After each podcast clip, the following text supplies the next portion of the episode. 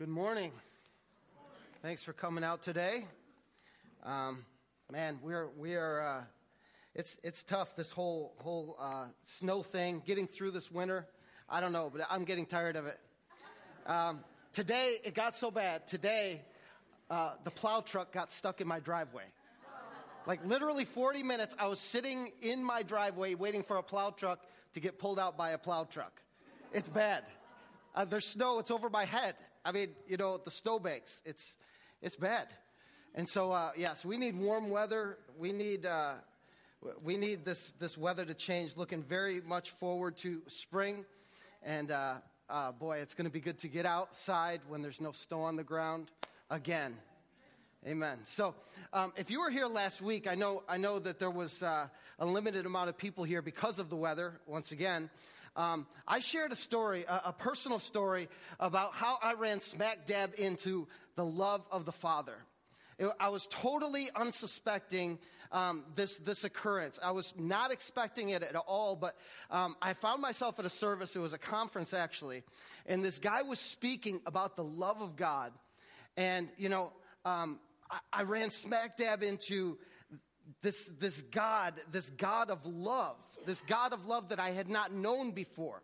Now, mind you, one thing I did not say last week is this, that I had been in ministry for several years. In fact, I was even on staff at Faith Chapel when I had this radical encounter with God's love. I, I was, I was working as a youth pastor here at Faith Chapel and I had um, this awesome encounter with God's love. So I believe that God's got more for us.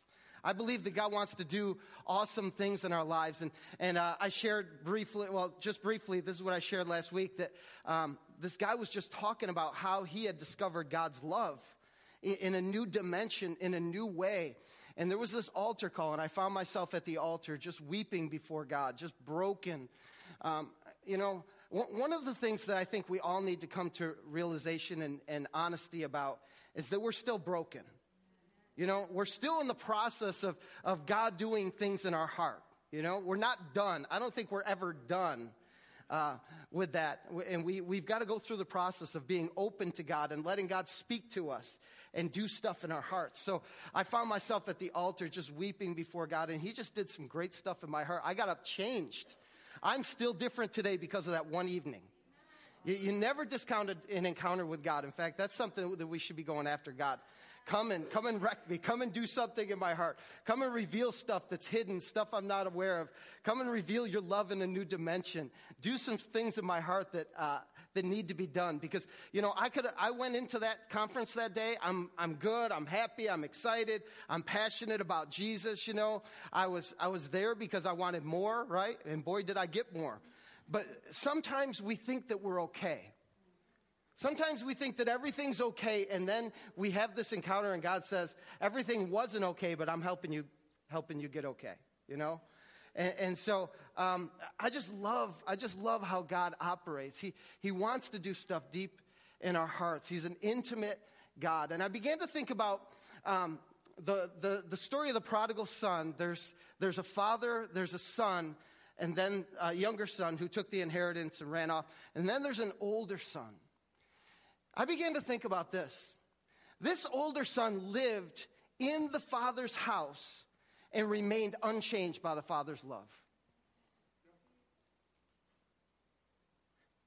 That tells me that we can, we can attend church, you know, we could be doing the right things. We could be going through the right motions. We could have the right friends. We could smile when we need to smile. We could say the right thing when we need to say the right thing. But in reality, we can still, sitting here today at this very moment, remain unchanged by the Father's love. Or at least to the degree where He's got more to do, and we're not really open for Him to do that more in our lives. And so, uh, as that, that older son began to open his mouth, he, he began to reveal things like, I feel abandoned. I, I feel uncared for. I feel like you favored someone else instead of me. Here's this guy who lived in the father's house all his life, and he felt this way.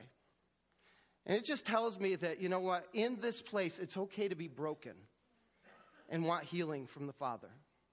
It's okay to, to realize that we have needs um, and come in and, and be, be asking God, God, would you begin to do some, some stuff deep in my heart? It's okay, all right? We, we don't have to play a game, we don't have to pretend, right? Especially with God. We need to be open with Him. Because um, John Eldredge says it this way. He, he wrote the book uh, Wild at Heart. He says, Inside many men is this father wound. But I believe that, that it's, he was writing a book to men, but the same applies to women, that there's a, there's a wound that's there that only the love of the Father can heal. Um, and so we're going after that today. We're going after uh, just, just seeing how much God loves us. Because I discovered uh, things that day at the, at the altar that I had not known. That there's safety and security in the love of the Father. That, that you know what all my striving all my all my accolades all the things that i i uh, pushed so hard for and strove for i really didn't need to because i could rest in his presence and so today, um, I, I, don't know. I don't know who God is to you. I don't know um, what God is to you. But for many, He's separate. He's distant. He's He's a far off God. But I, I want to talk to you this morning about the intimacy that God desires to have with every one of us. And so I want to look in Galatians chapter four, um, and we'll start in verse four. Galatians four, verse four.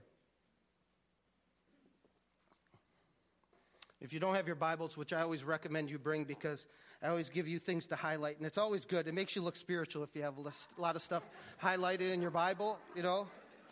Like if you ever see someone, there's stuff written everywhere, they're like, oh my goodness, that guy's way more spiritual than me. I, I just, I'm just kidding. I'm just kidding.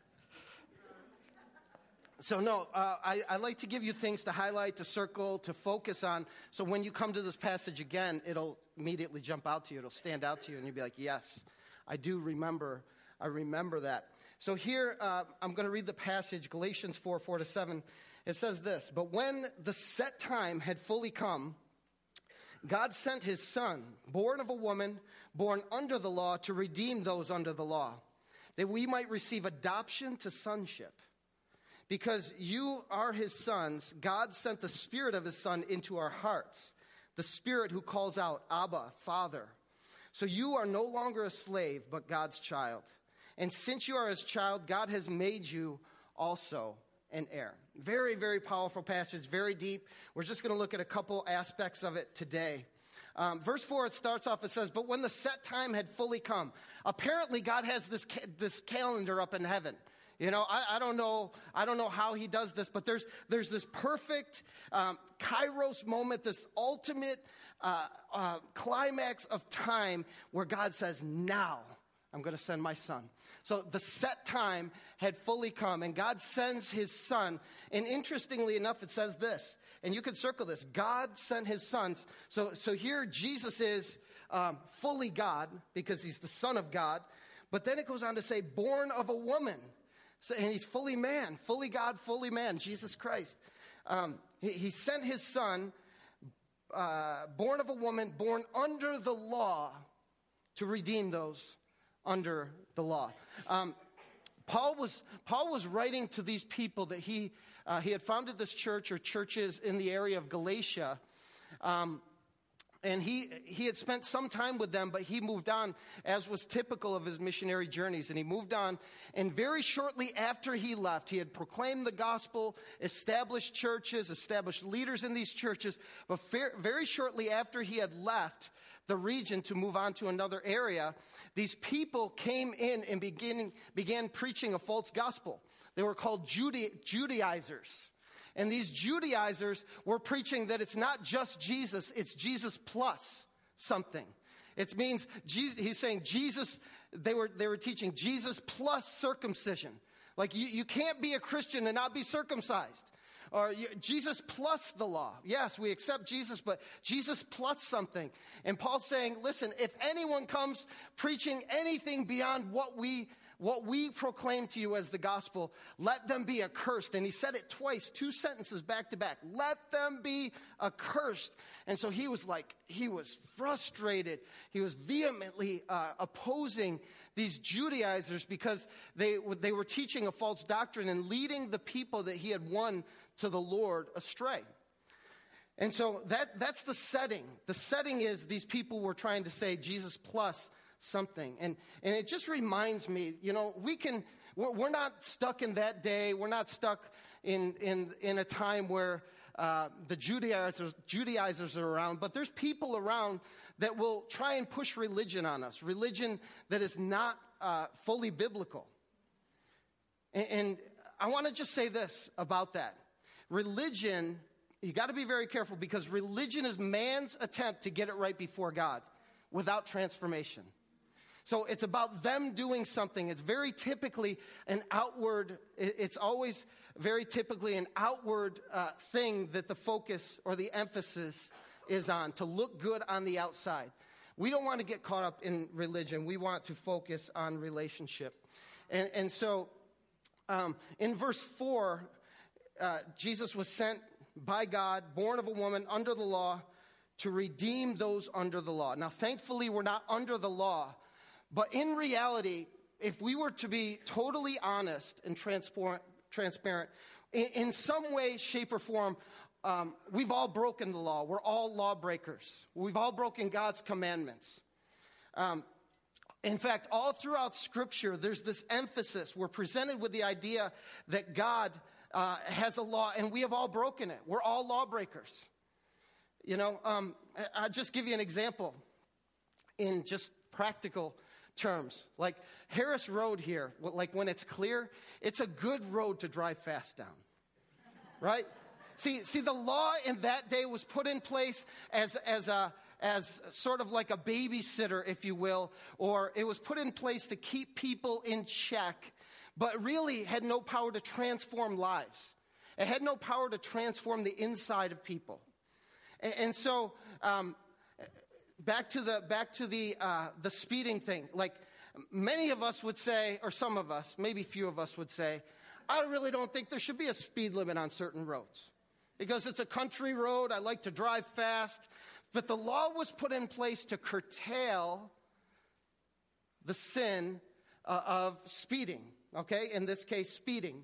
So, um, you know, maybe you don't think maybe you don't think there should be a law about speeding, but that doesn't matter because if you break the law of speeding, it doesn't matter if you agree with it or not, you're going to get in trouble. Ultimately, you're going to get caught. And interestingly enough, you can drive down some roads and be over the speed limit and drive by a police officer and not get in trouble. I'm not advocating this, but, but what I'm saying is this the law is meant to curtail a, a violation of the law or curb lawlessness. So you could, if you're going five miles an hour over the speed limit, the likelihood of you getting pulled over is pretty slim unless you're in like a construction zone or a school zone. If you're a teenage driver, don't listen to me right now, okay? but, but what I'm saying is this I'm trying to point out something about the law. It's in place to curb lawlessness or curtail lawlessness. So when, when there's a speed limit of 35, if you're going 95, that's a major problem, right? Most people don't go 95 in a 35. But, but, a lot of people will go 37, 38, 30. That's still speeding, right? But see, the law was put in place to curtail lawlessness, so it slowed you down, didn't it? A lot of times when you see a speed limit, you go around the speed limit, right? You go near the speed limit and you don't typically uh, get pulled over unless you're going excessively over the speed limit. Um, in my house, there's some laws. There's some laws, and if you violate them, there, there's, there's a price to pay. And, and so, just like in God's law, whenever we break God's law, it creates this debt debtor relationship. That means that I owe a debt to the person whose law I broke. Does that make sense? I owe a debt to the person whose law I broke. So if you're in my house, and, and this is like one of those pet peeves, I, there's a lot of people over my house a lot of times, and if they leave a mess that they made, you've, you've violated a law of my house. And there is a debt that you will pay And doesn't the Bible say something like, uh, vengeance is mine? something like that? So, so anyway, there's this debt debtor relationship when you break the law. The same pertains to God. Wherever there's sin, a law has been broken, and this debt debtor relationship exists. The scripture teaches that the same applies. These kind, uh, I'm just using sort of keeping it light a little bit with the speeding and in my house, but the same applies when we break God's law, something happens between us and God. There's a debt that needs to be paid. Does that make sense? We become a debtor. We owe him something because of the sin in our lives. All right? So, so verse 5 goes on to say this. If I can find it here. Verse 5. I've got so much writing in my Bible. This is the downfall of writing in your Bible. You can't see the numbers to, re- to redeem those under the law that we might receive adoption to sonship. So I want you to look at that word redeem. Redeem. Redeem is a powerful, it's an awesome word. It means to buy back, to pay for, or to trade. To buy back, to pay for, or to trade. So, in essence, Jesus' death on the cross was the payment for the sins that we committed. When we broke God's law and we became a debtor to God. We, we owed him, uh, we owed him something because of our sin. Jesus' death on the cross became the payment or the redemption for our sin. And I want to go into that just a little bit. Like, uh, you know, that sin, there's nothing that we could have done to pay him back. It was so, there, w- there was nothing we could have done. It didn't matter how many animals we sacrificed. It didn't matter. There's, there's no way to deal with that sin. So, have you ever owed in a natural sense. Have you ever owed someone or something so much that you couldn't pay it back? Maybe, maybe it was like you're growing up and you want to buy the car, right? But you, you, you uh, got taken advantage of. You take out a loan and, and you realize shortly after you lose your job, there's no way I'll be able to pay this back. Or maybe for you it was a house and you just, you got in so deep, there's no way in the world you could pay that thing back. You, you got in over your head. So, you know, um, or maybe for you, you started a business and you're just going under because you can't pay that debt back. Does this make sense? Like, hey, I don't know if this has ever happened to anyone. Don't raise your hands if it has. I'm just trying to, I'm, I'm trying to uh, help you relate to what I'm talking about. But you racked up a debt that it is impossible for you to pay back. This word redeem it says this to redeem those under the law. So whether you're under the law or whether you're not under the law, we needed to be redeemed. And you may be in this place today and you feel like you owe God something. You owe God a debt. It maybe last night, maybe yesterday you did some stuff, you messed up, there's sin involved. And Paul understands that there's a debt in, in the Christian life that cannot be paid. It is impossible to pay back because of sin. And he's saying that Jesus came to redeem us, to redeem us. So when Jesus came and died, when Jesus came and died, he redeemed us from the law so that we are no longer under the curse of the law, where the law can no longer condemn us. I hope this is making sense. You need, you need to get this. So, so even though we are lawbreakers, it's like God and Jesus together are saying, because of the law, you are guilty, you've broken the law. You're guilty. And the finger's pointed at us. Um, but even though the finger uh, of guilt is pointed at us, then they say, now go free. You don't owe us anything. That's being redeemed. He paid the price for us. Isn't that awesome? Like, it's, it's amazing. Uh, sometimes we, we forget that we don't owe God anything because of Jesus. It's amazing. Now, I don't think I've given any new news to a lot of you today. And you're thinking, okay, is this all you've got today? No, actually, this is just the appetizer. Um, but you need, you need that as a foundation in your life. We, we all know this. We all know that Jesus paid a price for us. If you don't know it, you, you need to know that. That you can't earn God's forgiveness. And the reality is that, that your separation from God can only be dealt with and fixed because of Jesus Christ and what he's done. See, he redeemed you, he bought you back, he paid the price. He traded his life for yours. That is amazing. So, so um, like I said, that's just the appetizer. Unfortunately, though, that, that, that is a place that m- many believers, many Christians stop at in their walk with God. They stop there. I, I gave my life to Jesus. I, I, received his forgiveness. And that's like the gist of it. They, they, you know, maybe they, they do good things. They serve in the church. They attend church. They give to the church. You know, they're good people. But, but God has so much more. God has so much more for us. And we stop at the place, the transaction. We, we, the transaction. God swipes the credit card, your debt is paid.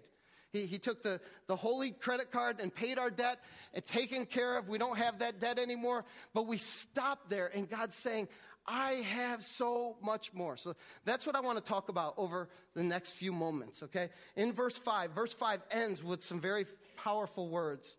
Um, right here it says this it says, to redeem those under the law that we might receive adoption to sonship.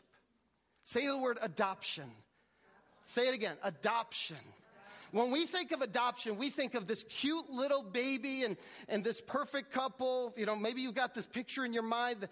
You know, you, you've got this couple have been waiting to get a child and, and, and they adopted this baby, or maybe they adopted a child from overseas, a, a young child from overseas, or a young, uh, a young family of children from overseas. And, and this is not the picture that Paul is trying to paint. Paul, Paul's pulling this, this, uh, this word picture from his back pocket, and he's saying that there, you need to see what God has done for you.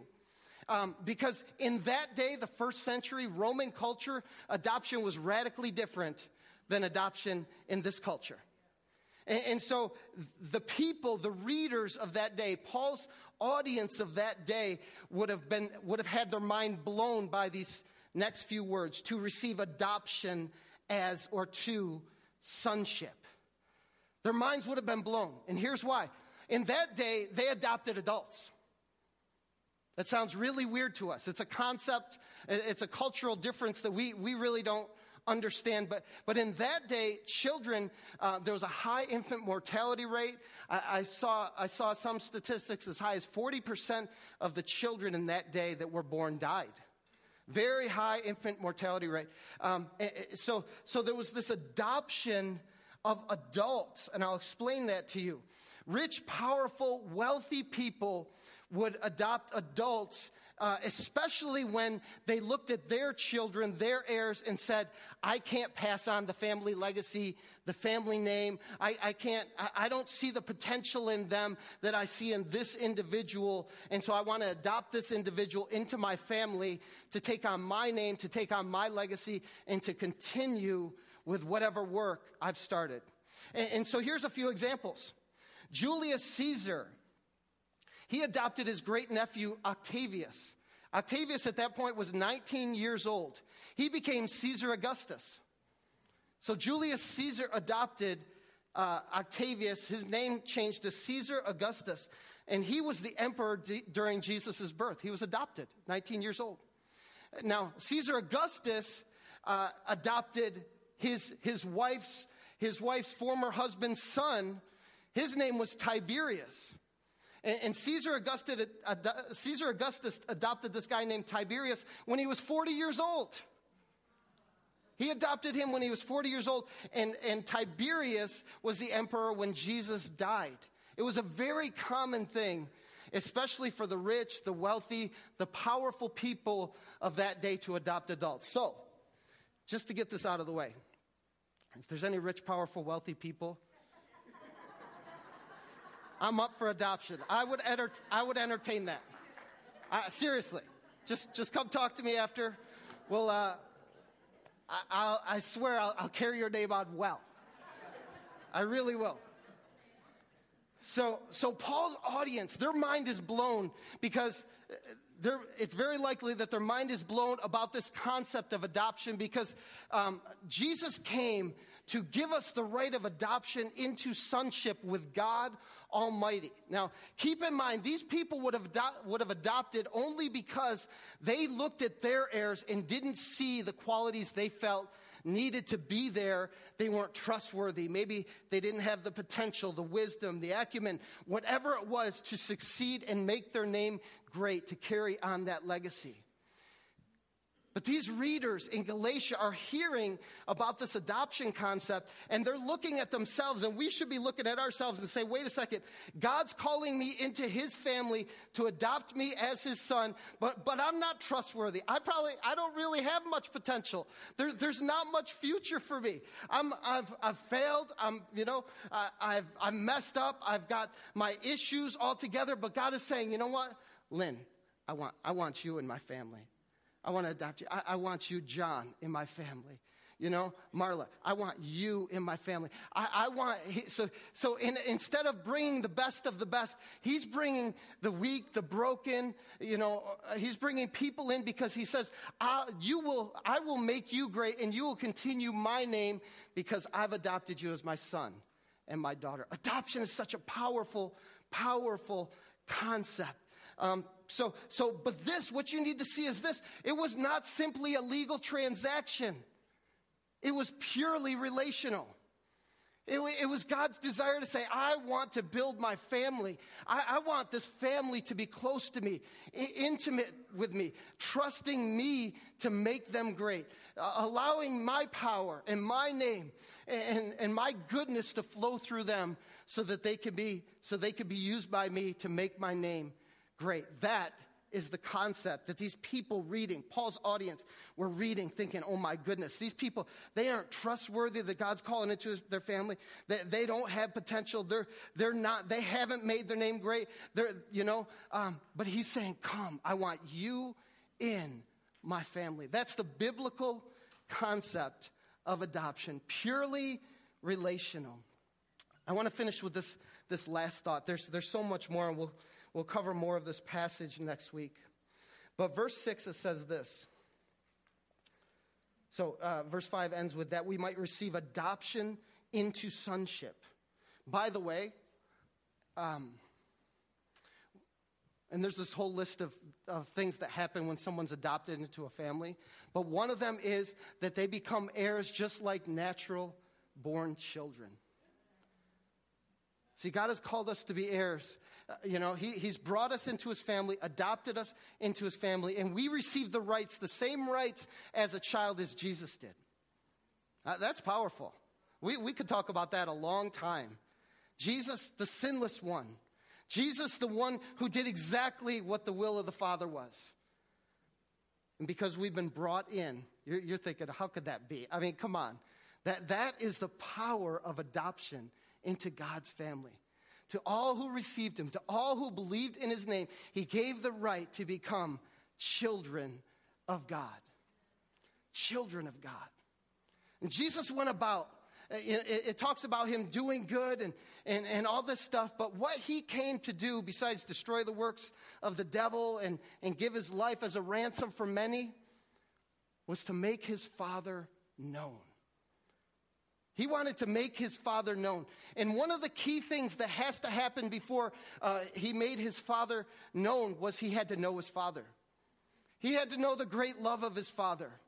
He had to know, eh, eh, you know how when people are so close to each other that they almost can finish each other's sentences? That, like, my wife can give me a look and not say a word, and she's told me a, a book, you know, like that kind of stuff.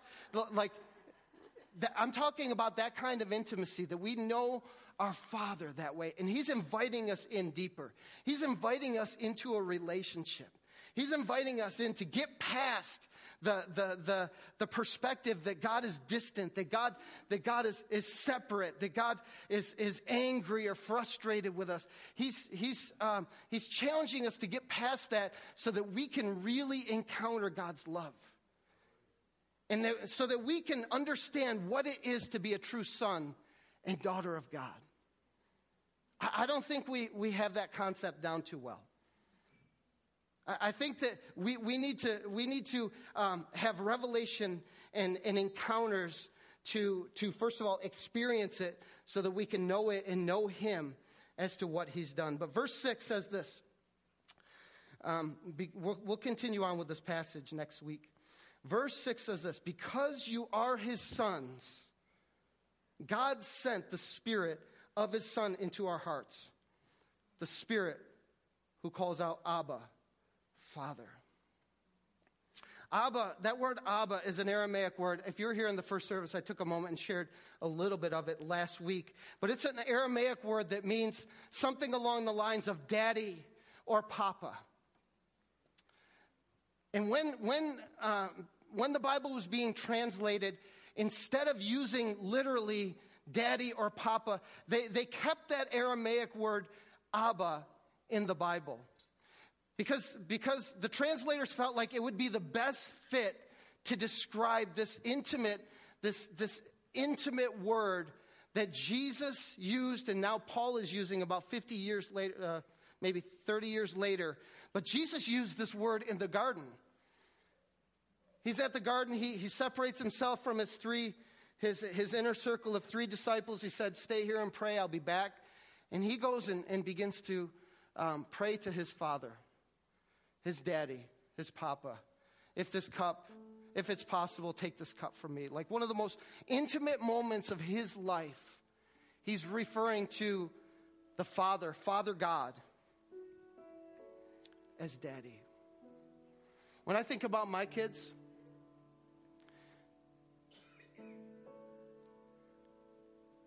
there's a time that they use dad, and it's usually dad, I need. Dad, can I, I need $10. Dad, can you, can you take me here? Can my friend stay here? But there are moments in time, glimpses, when they say daddy. And to me, those words are vastly different. I remember when my daughter was nine or 10 years old, she, uh, she was getting babysat, and, and a dog bit her, um, in, on her left cheek, really bad. We were in Rochester at the time. And um, we, we end up driving back and getting her to the hospital. And, and I remember Aaron saying, this, this was actually very interesting because I was trying to encourage her, but she says, Daddy, it's going to be okay. Because you know what? They had to bring a, a stretcher out for me. When they started poking her with, uh, you know, painkiller and stitching her up, I literally had to lie down. They brought a, I'm not joking. They brought a stretcher for me because I thought I was going to go down. But, but the, those, those times, those intimate moments where it's not, you know, and sometimes we, we refer to God as, you know, you know, God, I, I, I need you to answer this prayer, or God, I, I need you to forgive me. God, I, I need you to provide for me or heal me. But there's times that, that God is, God is um, more apt to respond, I believe, to the intimacy of a relationship that he so desires with his kids. When we could say honestly, Daddy. Now, we could throw that word around very loosely and really not have a relationship still. But what I'm saying is, he's calling us to a greater level of intimacy. So instead of God, I need, or, or uh, Father, I need, we can get to the place of saying, Daddy, I, I, I'm, I, I need I need you to move in my life. I, Daddy, I'm broken. So we go from transaction. Remember how we started off today? The transaction of redemption, the transaction of Him taking away our sins, and to intimacy, to the depth of a relationship. That's, that's where He's calling us. To a depth of relationship with Him. And like I said, that day that I found myself at the altar weeping before God, I didn't know that there was something lacking. I didn't know that there was something missing in my life. But I discovered what I believed about him that day to be not true. I had believed that he was distant. I had believed that he was relatively uninterested. I had believed that he had done what he needed to do for me through Jesus, and I could praise Jesus and love Jesus, but I had an issue with the Father. And I'm telling you, today in this place, the Father wants to bring healing to hearts. He wants to break down barriers. I believe that today can be a monumental day that you look at uh, back on February 22nd, 2015, for the rest of your life and say, I got the breakthrough that I needed with intimacy with my Father. And I don't know about you, but I've, I've stopped being satisfied in that relationship. I stopped uh, being satisfied with a transaction with God that said, I'm okay. There's going to be a day I'm going to be in heaven.